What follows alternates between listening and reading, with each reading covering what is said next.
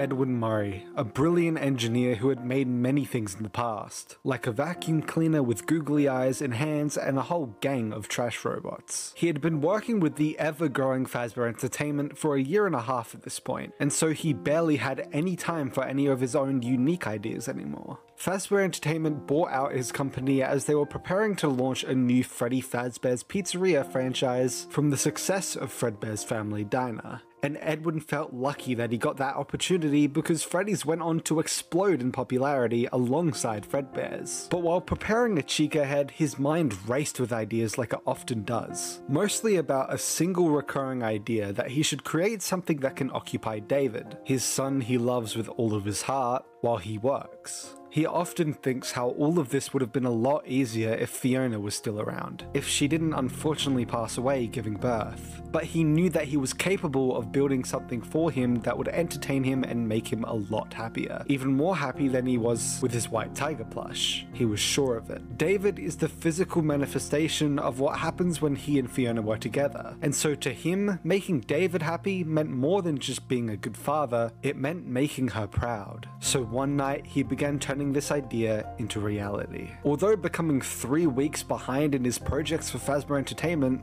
his creation went from spark to completion in no time. He finished the torso, the arms, and the head of a primitive looking endoskeleton that he knew would reach his ambitions. He had basically finished the legless robot but had to create a computer for it, so he took some of the hardware of his old abandoned projects and retrofitted the parts for it. Edwin wanted to create a thinking mind that would learn by mimicking what it observed. Was Edwin's observations of how the white tiger bed he built for David mimicked David's favorite white tiger toy that had given him the idea. Thinking about the concept of mimicking so soon after casually contemplating having a robot to entertain his child had brought the whole idea together. So he wrote what he would later call the Mimic 1 code, using a mix of Pascal and C, very quickly, which meant that after only 22 days, the end of the project had arrived and only one thing remained.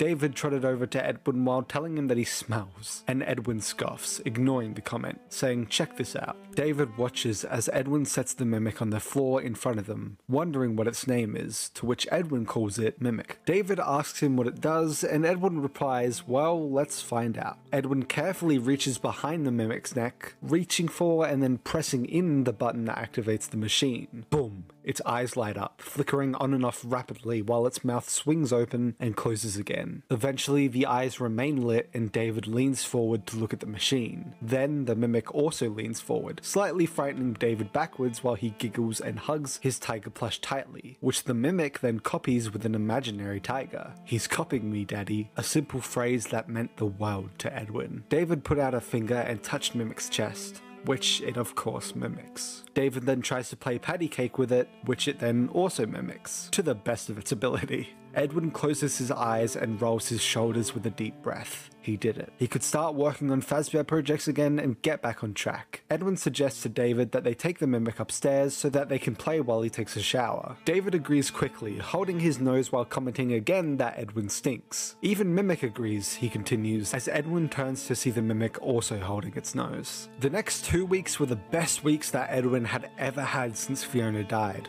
Seeing his son create a type of sign language to communicate with this robotic mimicking friend, and also coming up with different motions such as wanting ice cream, for example. While Edwin, on the other hand, was back at work on Fazbear related projects, such as repairing Chica and working on Foxy's programming. He really needed to get back on track quickly. David helps create a makeshift tiger for the mimic since its arm is always curved because David is always holding the tiger. The two color with crayons, play catch with a red rubber ball, and eventually go and hide in costumes a yellow dog and a green alligator, not knowing that these were costumes sent by Fazbears. When Edwin quickly notices them inside the costumes and making them dirty, he gets angry at David and yells at them to get out quickly. He tells them to just go and play quietly while he continues working. And so they do for another 30 minutes or so until David gets hungry. He goes to Edwin, who was in the midst of a tricky soldering job, and asks him for food, poking his forearm which makes his hand slip and the soldering blotches in the wrong place.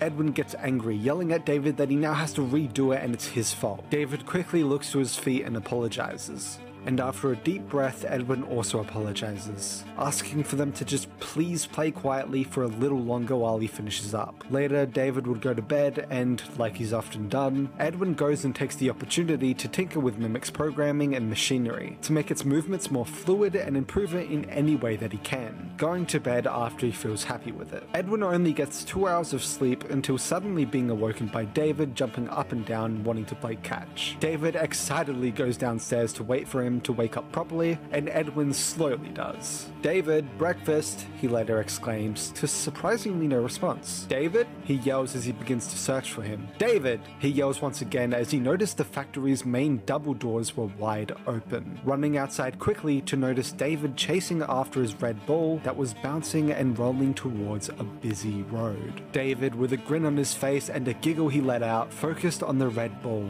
unknowing to the oncoming white van. The next 10 seconds played out as any normal 10 seconds would, one second at a time. For Edwin, however, the 10 seconds compacted into an expanded, infinite experience of horror that at once happened instantaneously and also went on forever. Edwin could no longer process what he was seeing and his mind shut down, leaving only his senses. Edwin tried to convince himself that what he just watched hadn't happened. He tried to tell himself that David was fine, but he knew that he was lying to himself. As he flew towards his son, Edwin knew that he was running both towards something he'd never reach and away from something he'd never escape. Call 911, someone screamed. Edwin reached David and tried to hold him. Don't move him, a man said while holding Edwin back as he fights to free himself. Everything lost focus. The next two weeks went by in a blur. Edwin nearly forgot he needed to eat, drink, and simply exist, and often too. Edwin had grown a full beard, forgetting to shave, as well as forgetting he's been working on merging an endoskeleton with the body costume to make it into the full animatronic. He didn't remember doing it, but he has nothing else to do besides work on it, so he sighs and slowly brings himself to continue his work. However, Mimic, who he hadn't deactivated since David's death, gets up on the table, clutching his makeshift tiger. Don't you have something better to do than to stare at me? Edwin asks Mimic. It then puts the makeshift tiger down and begins mimicking David's motion for wanting ice cream. Edwin looks at it for a moment before seeing pure red. He gets up from his rolling chair and reaches for metal, lifting it up and bringing it down on the mimic, again and again. He could almost feel his murderous thoughts pouring through his muscles and transfusing through the metal into Mimic systems. Edwin continued to hit it over and over. Edwin eventually collapsed to the ground, staring at the mimic also on the ground, arms bent in one last tragic copy of Edwin's little boy.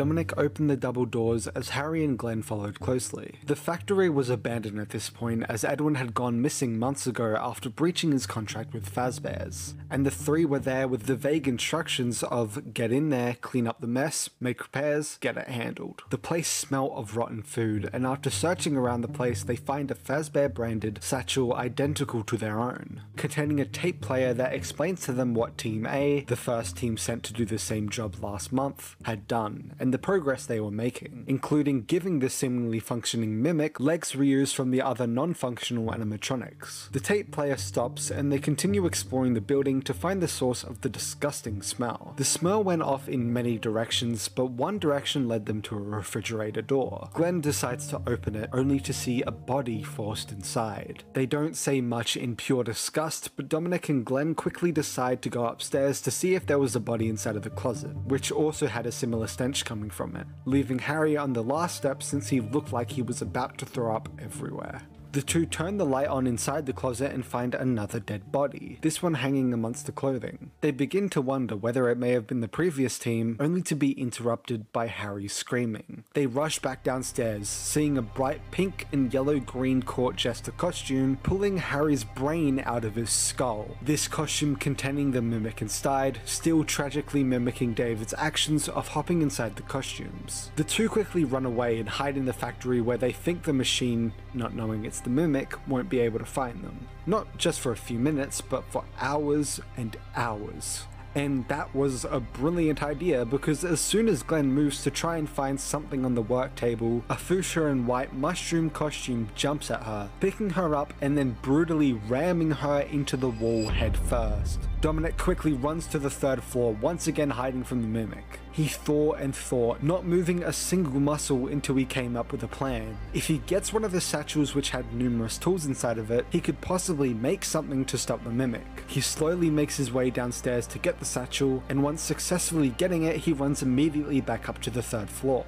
However, before having any time to think, a greyish purple lion costume rises behind him and takes one step towards him, before Dominic quickly lunges towards the stairs to escape, only for his ankle to be caught by the costume mimic which brutally, and yes, very, very brutally, pulls his trachea down and then out his chest. His heart exploding in his chest. He fought for breath but couldn't find it. He reached for a coherent thought, but he couldn't grab that either. Instead, Dominic could do nothing but give in to the darkness that mercifully smothered the fiery torment ripping him open from the inside out.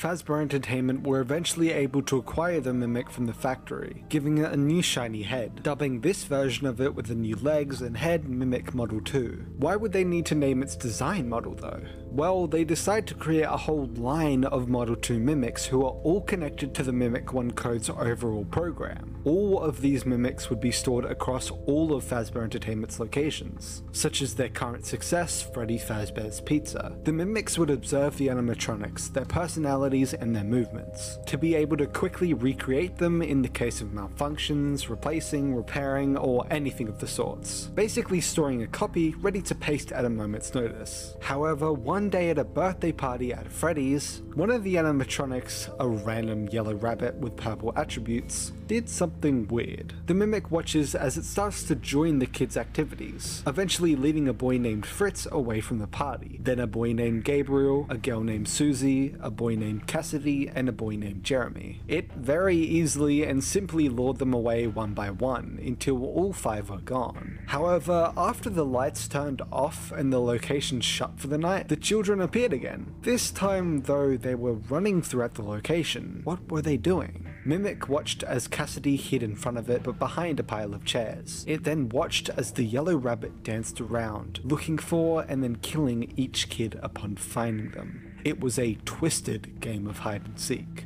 The yellow rabbit found Susie first, then Jeremy, Gabriel, then Fritz. The mimic then watched as the rabbit came towards it and therefore found Cassidy, lifting him up and killing him more brutally than the others, similar to the way Edwin once dealt with it. It watched the yellow rabbit hum a tune while it put one of the bodies inside Chica, one inside Bonnie, one inside Freddy, one inside Foxy, and the final body was mysteriously taken into the back room where it came from.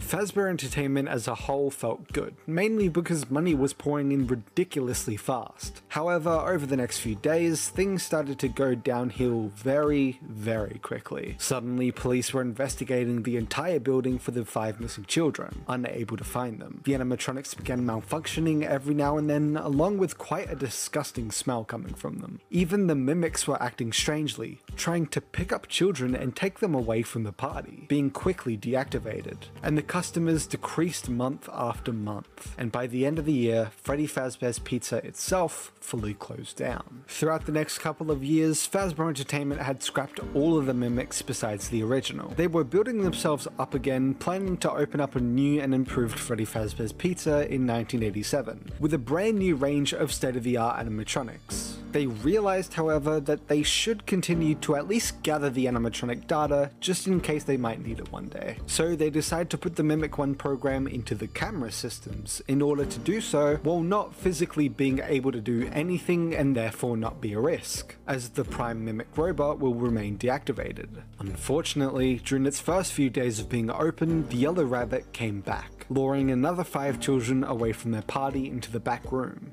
At night, a security guard named Dave Miller, an alias of William Afton, the wearer of the Yellow Rabbit costume, plays another murderous game of hide and seek. This time, he's just having fun, not even hiding the bodies immediately until he finds them all. And after he does, he simply takes his sweet time and easily cleans up his mess afterwards. He feels quite confident that he would be able to do this again, but when the new toy animatronics start acting aggressive towards him after their possession, he quickly decides to transfer from the night shift to the day shift instead. But he can't stay still, as when investigations start happening for the new set of missing kids, he quickly goes on the run and missing from the public eye, needing to be replaced by the current night guard Jeremy Fitzgerald. William feels good. Once again, the bodies are hidden away, and so once again, he gets away. For all the police department knows, William Afton hasn't done anything noticeable for the past few years, and this Dave Miller guy is some new mysterious fellow who disappeared as fast as he arrived.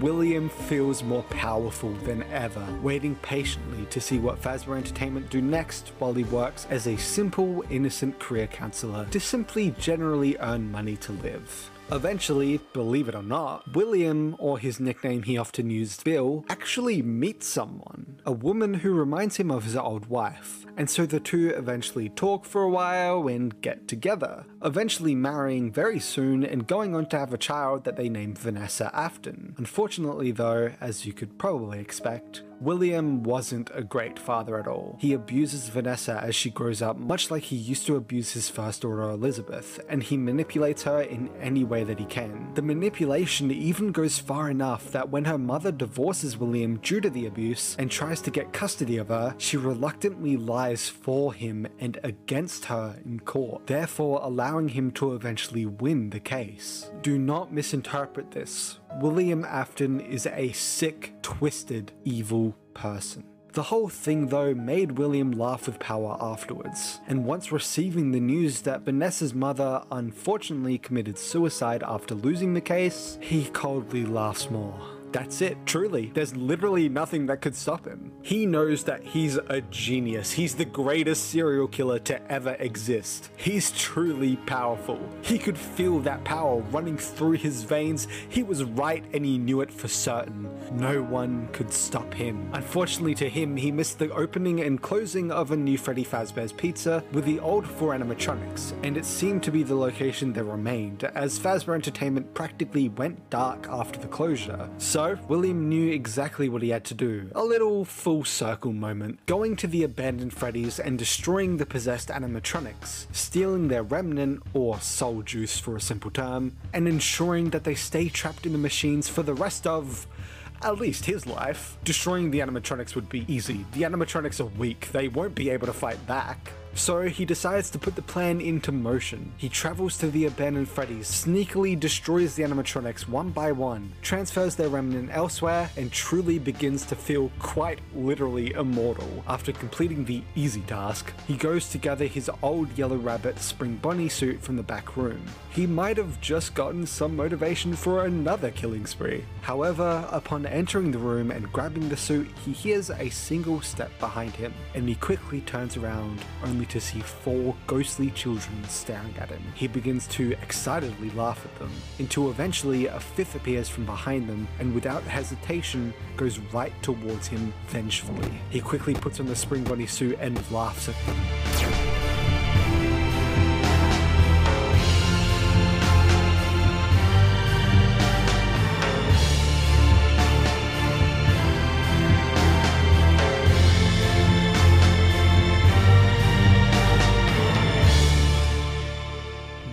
Finished the animatronics into nothingness, just as it finished Fazbear Entertainment Incorporated as a corporate entity. Though this isn't the first time Fazbear Entertainment has been quote unquote ruined or dead or over. If anything, they're at the top of their game. A location opening and closing in March and then in December within the same year? Why stop the pace now? If the founders want to give the brand up, they can go ahead. But a man who prefers to go by simply Mr. Burrows was perfectly fine with starting a limited liability company up with the same name. He quickly got the rights to the copyright and basically everything up until that point in time and alongside a board of directors, started from scratch. However, this wasn't the 80s or the 90s anymore. The world is now online and things spread quickly. There were multiple pieces on platforms like Twitter about how Fazbear Entertainment was an untrustworthy and sketchy company, so the board agreed that the first thing they needed to do was damage control. More so, dispute the rumors and myths of Fazbear's past, so they can truly start from scratch. So they searched the internet for an indie game developer who could possibly create a video game series based on said accusations. Eventually, one of the board members named Mr. Edwards land on someone named Steve Snodgrass, a video game designer currently down on his luck and working as a janitor. He thought that Steve might be perfect for this job as not only is he small enough that no one would suspect that he was paid to make the games, nor have many friends or family that would even notice if he went missing somehow, but he had also created a game in the past called Chip Off the Old Block alongside a sequel Chipper and Sons Lumber Co., which both got multiple comments about how creepy the characters looked. It was perfect. He could just say that his past stuff wasn't working out, so he just transferred genres to horror. After some hiccups, they eventually get Steve on board, and over time, he creates and publishes three different games Five Nights at Freddy's, or FNAF for short, FNAF 2, and FNAF 3. He began to work on a fourth, but do remember that Fazbear Entertainment isn't a nice, friendly company, not at all. So the entire time, they've been making sure that Steve is sleep deprived and clearly mentally unstable, as well as using multiple illusionary technologies to trick him into a fake life, which ends up inevitably, unfortunately, causing his death. Yeah, uh, well, they don't really care too much, honestly, because now they have the perfect opportunity to begin step two of their plan. Create a game parodying those games in order to get the company back into a healthy light in the public's perception, but also begin to earn revenue again. They partner with a company named Silver Parasol Games, and the development on what they call the Fazbear Entertainment Virtual Experience begins while in the background they keep creating fake games under Steve's name with the Circus Baby characters, Pizza Place characters, etc. During development, Fazbear Entertainment gave Silver Parasol Games a box full of circuit boards from the old Mimic animatronics that contains all of those saved performances and personalities from the past locations. And they tell the team to scan them all into the virtual experience to speed up the development process. They do so, and the Mimic 1 code works perfectly. Toy Freddy worked and moved exactly like the real Toy Freddy from 1987, Foxy worked and moved exactly like the real Foxy from 1993, and so on. However, the code seemed to take hold by itself. Something else was inside of it. A girl we'll give the alias of Tape Girl begins documenting these events, noting that a friend and QA tester Jeremy started to talk about a weird anomaly within the game that needed fixing. Tape Girl and the rest of the development team saw this as a challenge and tried to find and then fix the anomaly. It was simply just a glitch in the code, right? To them it was, but to Jeremy, it was something else. He came into the office one day complaining about nightmares of the anomaly and spent hours and hours talking to the manager about it, only to return back to the testing room and continue going through the game. He wouldn't even jump anymore, he would just stand there like he was talking to someone. Tape Girl continued to make note of everything, especially as she herself had begun being prepared to be the next tester, which she became sooner than she thought she would, as unfortunately the next day when Jeremy went back into the testing room, he used a guillotine paper slicer to slice his face right off and escape whatever horrors he was witnessing. Tape Girl is told that she has three days to finish Jeremy's work, and so she begins doing just that while also trying to find and isolate the anomaly. Apparently, another development studio is going to pick up the project from here, so she needs to hurry. She eventually finds it while playing through the FNAF 1 levels, and she can't make out who it was meant to be. She didn't recognize the character. It eventually makes its way to the door windows, looking through and watching everything she was doing. Not like Chica or Bonnie would do for the spooky gameplay, no, it was actually watching. She made note of it and continued playtesting the game. On her final day, she realizes that she hasn't seen it recently, and eventually figures out that it somehow attached itself to her development logs. So she tries to delete the logs, but she's unable to. She then breaks all of the logs into pieces, effectively breaking the anomaly into pieces too, rendering it incapable of doing anything.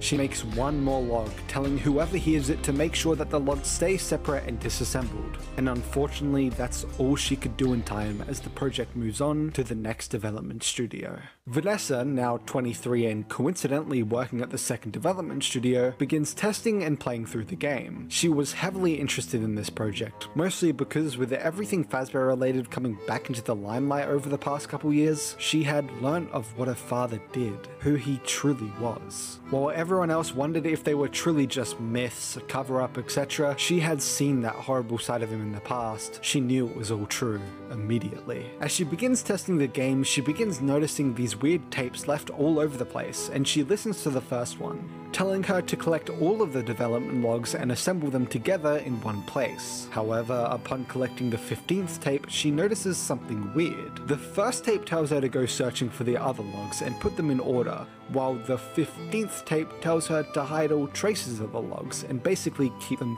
separated. Vanessa finds this odd, but remembers that Tape Girl mentioned the tapes aren't in order, so it's possible she just changed her mind, especially considering this tape starts with Hello, you don't know me, which definitely seems like something to say in the first tape. So she continues to search for and then finds the final tape. Tape Girl instructs Vanessa on how to kill the anomaly by letting it approach her and begin to merge with her, then flipping a few simple switches to crash the game and flush the memory, in turn flushing it out the game. So Vanessa waits patiently to encounter the anomaly for the first and hopefully last time. Suddenly the lights flicker and the room turns green her vision blurring for a moment until she sees it, the anomaly. The way Tape Girl described it was this mysterious character that she didn't recognize and couldn't find anywhere else. But Vanessa recognized it immediately. Of course she would. The yellow rabbit with a giant grin on its face looms over Vanessa. She may have believed everything her father had done in the past and all the supernatural stuff surrounding the Fazbear brand, but this? Was her father truly capable of making his way back to life? Was he really back? A little excitement, a little hesitation. Vanessa remembers the horrors that he put her through, and how she felt when he disappeared is exactly how she feels now. A little relief, a little sadness, and overall emotional confusion. What should she do? Should she still kill it? Should she help it? Despite the decision, unknowingly to her, not mattering, she couldn't do anything. She couldn't move. She just looked at her father. William reaches out to her, offering his hand. Vanessa watches as the colors around her blend and blur, flickering and passing around her sight. Her mind paused and her muscles froze. She just watched. She stares at him, her mind blank unable to comprehend the psychedelic esque experience that she's seeing unfold right in front of her. All she can do is watch.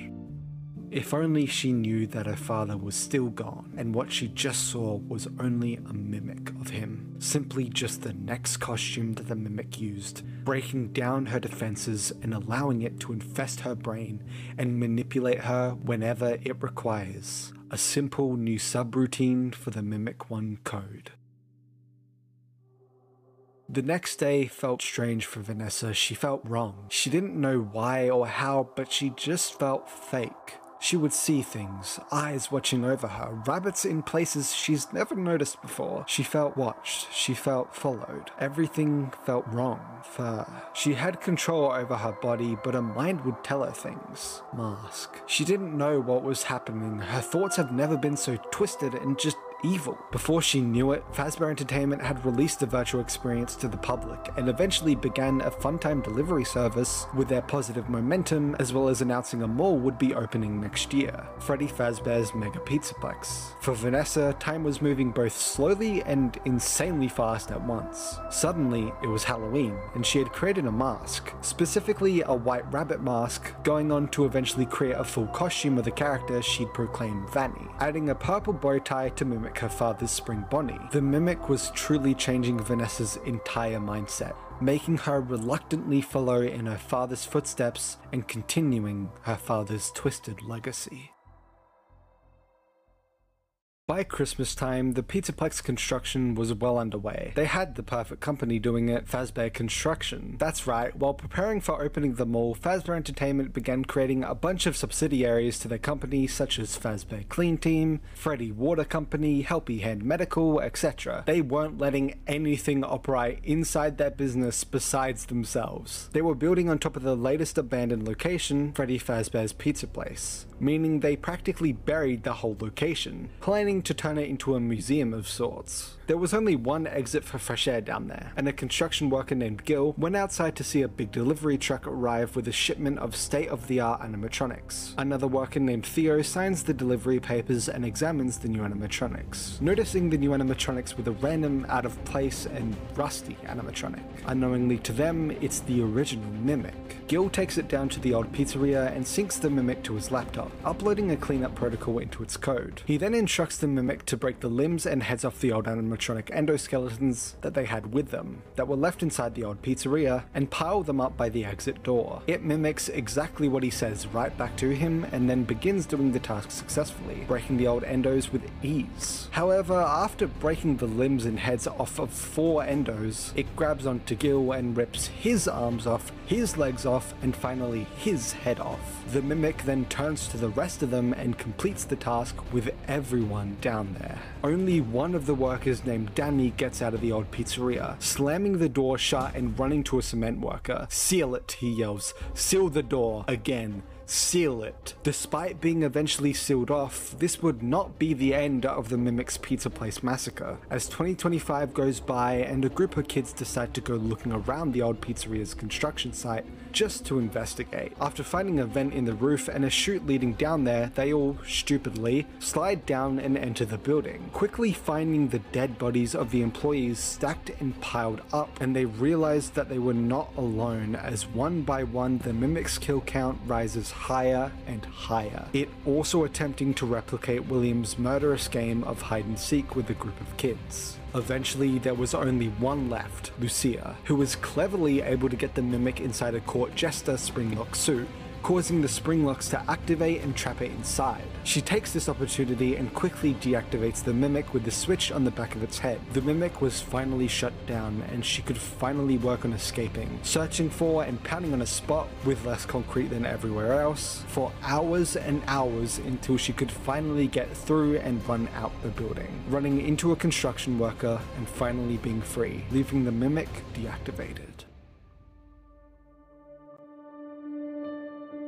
Finally, Freddy Fazbear's Mega Pizzaplex opens up to the public. Currently, the Pizzaplex is actually shaped in a circle and includes a brand new set of animatronics called the Glam Rocks. Based off of the main four, Freddy, Bunny, Chica, who originally sported a more original yellow look than her later more fun-time-esque look, as well as originally actually having a cupcake alongside her, and Foxy, and even a giant version of Music Man, now turned DJ, as well as a new version of Ballora. Not only that, but they had brand new members joining the cast too, such as Roxanne Wolf, or Roxy for short, Montgomery Gator, or Monty for short, and the daycare attendant. Everyone had their own corners of the Pizza Pizzaplex. Glamrock Freddy with Fazer Blast, Glamrock Bunny with Bunny Bowl, Glamrock Chica with Size, Glamrock Foxy with Foxy's Log Ride, DJ Music Man with the Fazcade, Ballora with Ballora's Fitness and Flex, Roxy with Roxy's Raceway, Monty with Monty Golf, and finally the daycare attendant with a Superstar Daycare. They had a ton of attractions, even more than I just mentioned, animatronics, and of course, merch. This wouldn't be where the Pizzaplex would stop either, as through the years they were continuously building new attractions, taking down old ones, and making the Mega Pizzaplex the biggest and most successful location in Fazbear's entire history. Before we continue though, we need to talk about one very important attraction. The massive return of Freddy's also meant the return of Edwin Murray after more than 40 years. He had joined the board of directors which consisted of four women and four men, the most important being board chairman Mr. Burrows. Mr. Burrows is disappointed to learn that the Pizzaplex isn't exactly making biggest success money.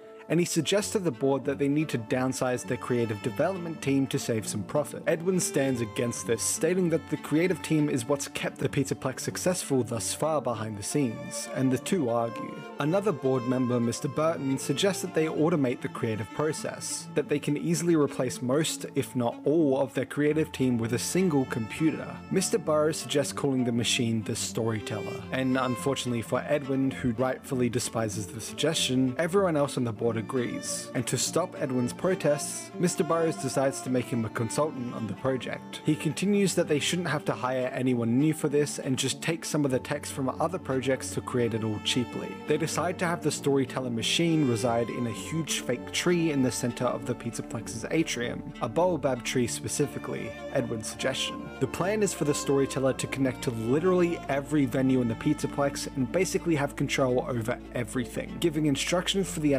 and electronics. While the plan is put into motion, Edwin isn't allowed to enter the storyteller and see the inside of it, so he decides to sneak into the Pizzaplex to possibly see it, only to see three men carrying a large animatronic tiger head into the tree, the tiger reminding him of David and his favourite tiger plush. This causes Edwin to immediately start overthinking everything, and he quickly confronts Mr. Burrows the next day on what program is being used to create the storyteller's stories. Mr. Burrows claims that it's a simple template style program that takes pieces of previously created stories and rearranges them into new scenarios for VR, AR, and arcade games. This doesn't calm Edwin's worries and he decides that he needs to get a look at the storyteller's programming himself, unfortunately failing to do so by the time that the storyteller is put online. Since no one else was concerned, Edwin took it upon himself to monitor the attractions and animatronics, and look for any negative effects that the storyteller might have on them. He notices that Roxanne Wolf's teasing has turned cruel,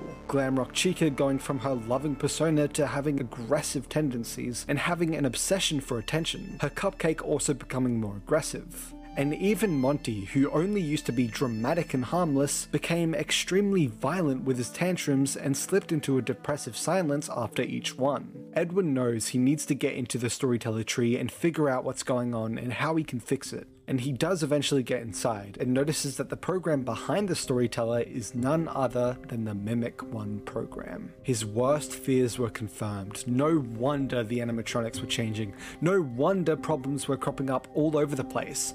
It was happening again, and he had no idea what to do about it. Over the next five nights, Edwin continues to visit the storyteller while Mr. Burrows has to leave a regatta due to the new problems arising in the Pizzaplex. He's told that the problems are most likely coming from the storyteller, but he disagrees and claims that it's Edwin's fault. He discovers how Edwin has been sneaking in, and so he gets a control pad installed. So, the next time that Edwin enters the storyteller tree, Mr. Burrows locks him inside of it. There was no oxygen inside, and due to the tree now being closed off to the public, Mr. Burrows couldn't even see inside. However, he would tell himself that he did the best thing for the company, and that this is needed to keep Fazbear Entertainment on track. Then a whole week passes, and Mr. Burrows finally decides to find out why Edwin wasn't even trying to escape, suspecting that Edwin's somehow been getting in and out without alerting him. So he enters the room to find the truth. To his surprise, the wall is covered in construction paper, covered with odd stick drawings, strange symbols that were not at all familiar to Mr. Burrows, squiggles, squares, loops, triangles within triangles, etc. It all seemed to be nonsensical craziness from Edwin, and written over the top of all of this on nearly every sheet of construction paper were two words.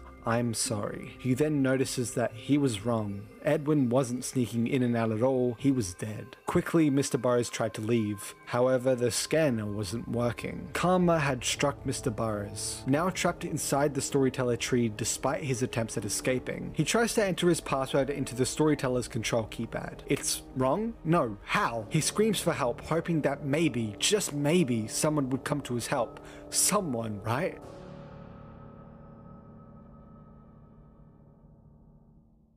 Unfortunately, the storyteller tree gets taken down sometime later due to its glitches spreading throughout the Pizzaplex. With it, two men who clashed and prayed for distance but ultimately fell to the same fate were taken away. Edwin was a man who quite honestly regretted his entire life after realizing that the Mimic has returned and will possibly never be defeated. He regrets every decision he's ever made, besides marrying Fiona and creating David. As he took his last breath, he only hoped that he would be able to see them again soon. The Pizzaplex felt cold as the tree was removed and as the Mimic's kill count rose higher yet again. This was all quite a hit to Fazbear Entertainment. Their main chairman and one of the directors both gone just like that. That wasn't all either, as due to the glitch in the system and the violence that was injected through Monty's wiring, Monty had another tantrum, one that resulted in the complete destruction of Glamrock Bunny. Within Monty's dramatic performances, he always looked up to Glamrock Bunny and yearned to take their place when the time was right. And because his programming was kicked the wrong way, he took that goal to a new extreme. The company quickly created a story to explain to the children the replacement that Monty finally succeeded in his dream and acquired his rightful position in the band alongside the rest of the crew. The storyteller tree being taken down also meant the machine using the Mimic 1 code was obviously now gone too, meaning that the Mimic wasn't fully in control anymore, and its spreading throughout the Pizzaplex was basically halted. It needs to somehow get back in, for good this time. So it gets Vanessa to travel to the Pizzaplex often and eventually select the One,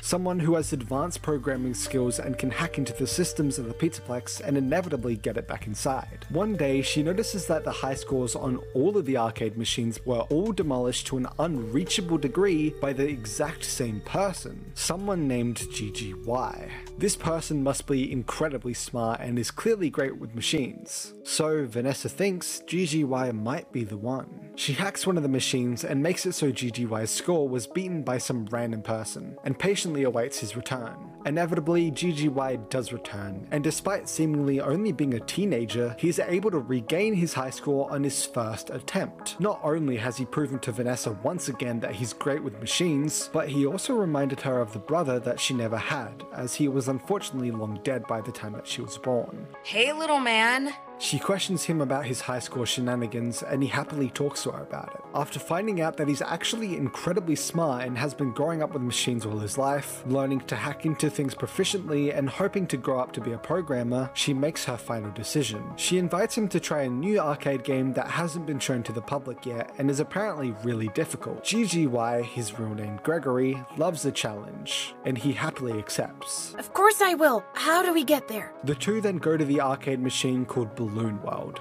Hang out here for a while. She leaves him to play through the game, the game that unknowingly to him will change the course of his entire life and was purposefully infected by the Mimic. He plays through it and quickly notices some weird anomaly within the game, a weird glitch, and by the time that he notices something is actually wrong,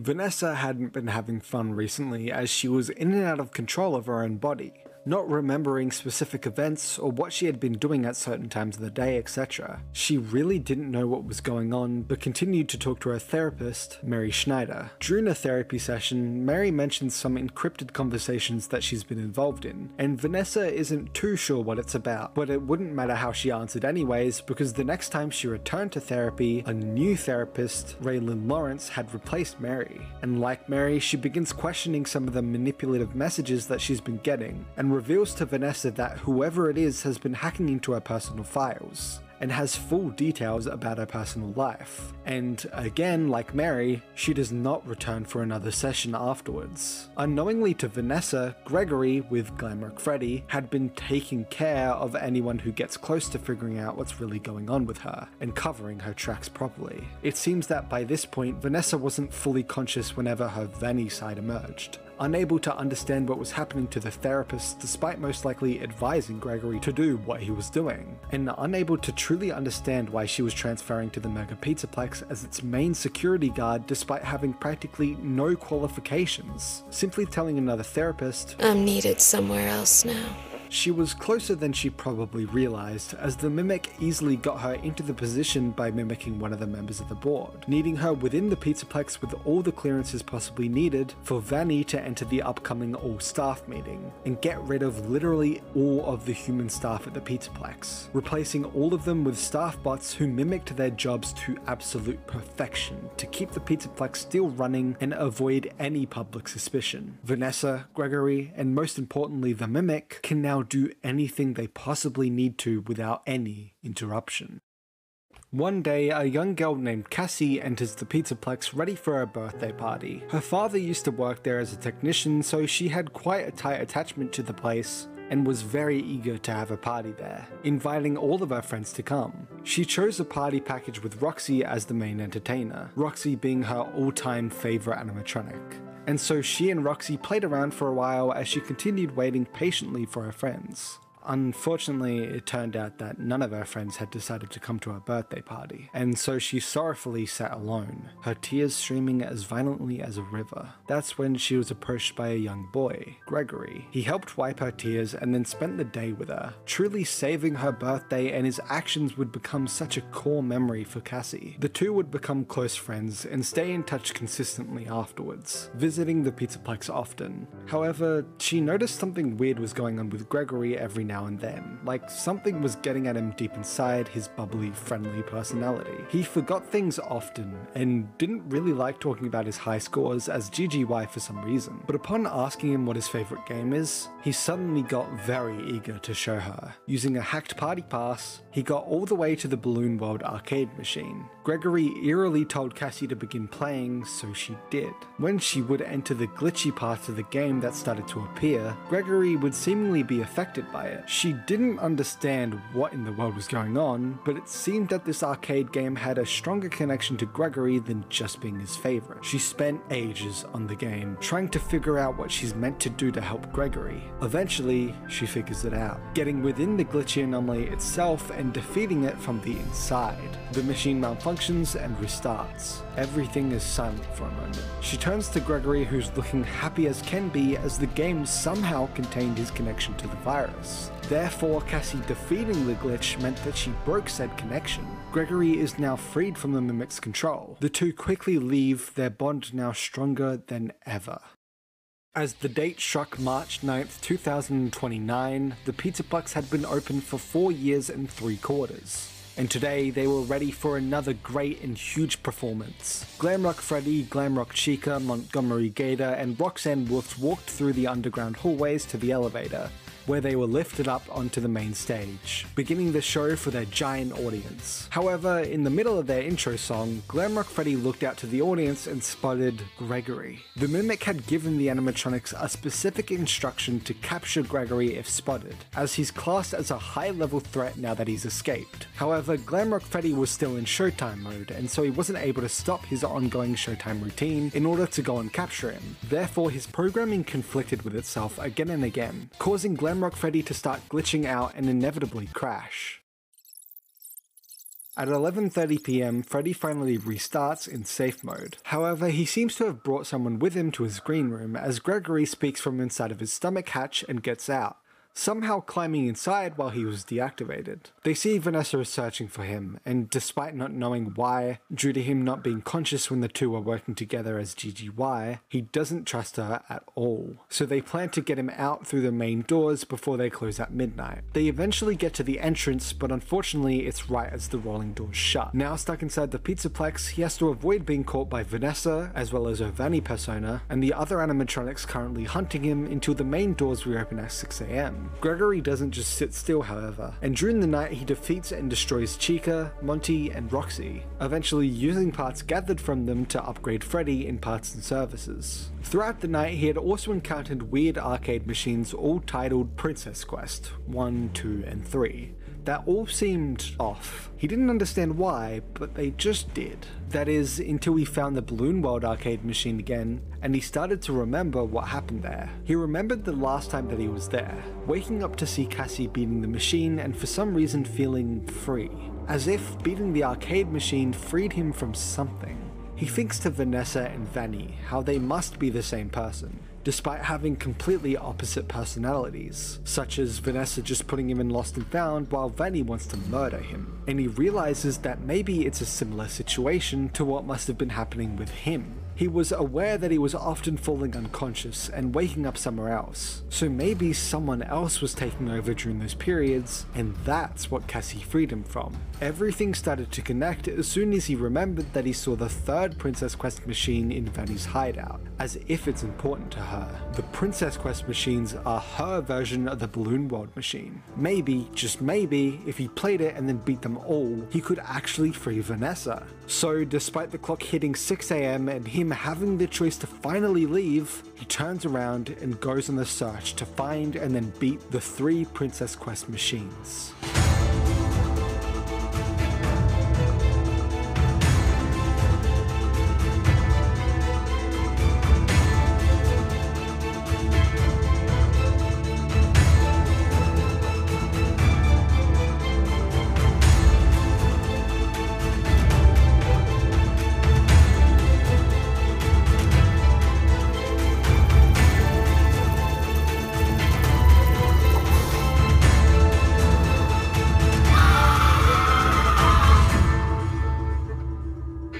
Successfully beating the third, it crashes entirely. He quickly goes to the vent to discover if the theory was correct, and he's happy to see all the staff bots shutting off and powering down. He quickly detaches Freddy's head from his shattered body in Blast and takes it with him to the front, where he encounters none other than Vanessa, who stands holding open the front door for Gregory, finally freed from the Mimic's manipulation after so, so many years, leaving her Vanny mask behind. The two, now both free and able to live their lives, walk away from the Pizzaplex, having some ice cream on a hill as they watch the sunrise together.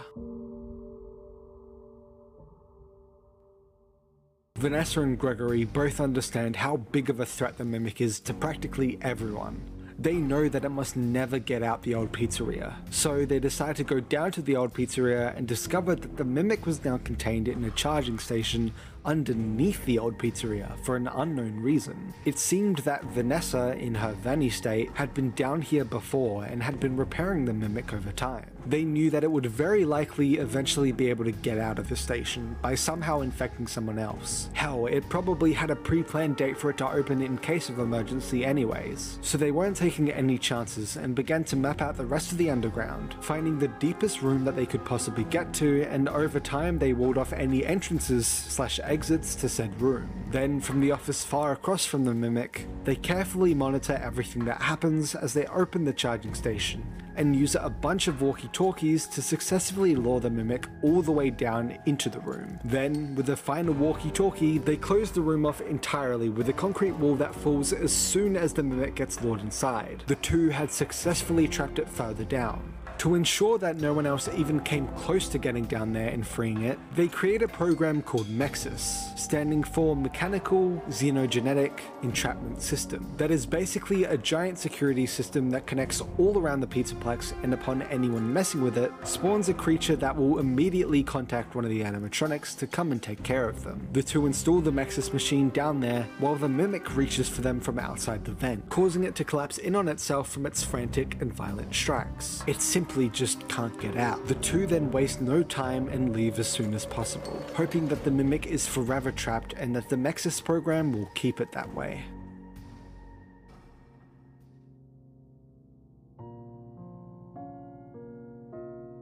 The Pizzaplex is now in complete ruin, people occasionally breaking in and spray painting on the walls after the apparent earthquake, which was actually caused by a supernatural creature, which itself is made up of a tangle of the dead bodies and animatronic parts from the old pizzeria into one giant supernatural blob tunneling around the underground. However, today it receives a returning visitor, Cassie. Cassie had been called to the Pizzaplex by Gregory, who's apparently recently been trapped underneath the Pizzaplex, and she's here to try and free him. She finds a Roxy talkie that Gregory is able to communicate with her with, and he instructs her through the Pizzaplex to get underground. It's not that easy though, as Gregory instructs her to use a Vanny mask to shut down the security nodes around the Pizzaplex to clear the path and allow her to travel down without any danger. While attempting to do this, she encounters and has to invade the ruined animatronics. The ruined Glamrock Freddy, still without his head and damage from the staff bots, ruined Glamrock Chica, now with moldy cheese through her body and missing parts on her left arm, ruined Roxanne Wolf, now with more damage throughout her body, ruined Montgomery Gator, practically now just his endoskeleton without the shell,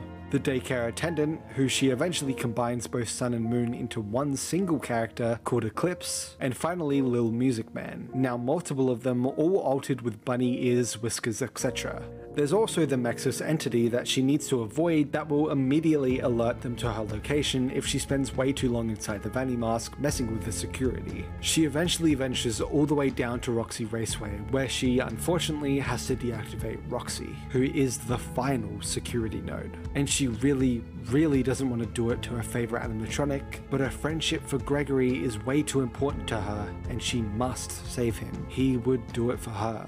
She ventures all the way underground to the room containing the Mexus machine, where she's instructed by Gregory to turn it off, stopping all the security protocols. She does so, and the Mexus entity comes out of the machine, trying to stop her, but now being quickly stopped and deactivated. She then activates a forklift to destroy the concrete, trapping Gregory that successfully goes through. She walks through the gap to find him, only for a walkie-talkie to be passed to her. She questions Gregory, only for her to quickly realize that it's not Gregory, it's the Mimic. It tricked her. Roxy stops the Mimic from killing Cassie momentarily as Cassie runs through the gap on the opposite side that was also opened up by the forklift. The real Gregory finally gets through to her walkie-talkie and with Vanessa, they instruct her through the underground to reach an elevator as the Mimic comes through the gap and chases after her. She gets in the elevator and immediately closes it, barely surviving the Mimic's grasp. She goes up as the real Gregory talks to her and explains that the Mimic tricked her to get itself freed.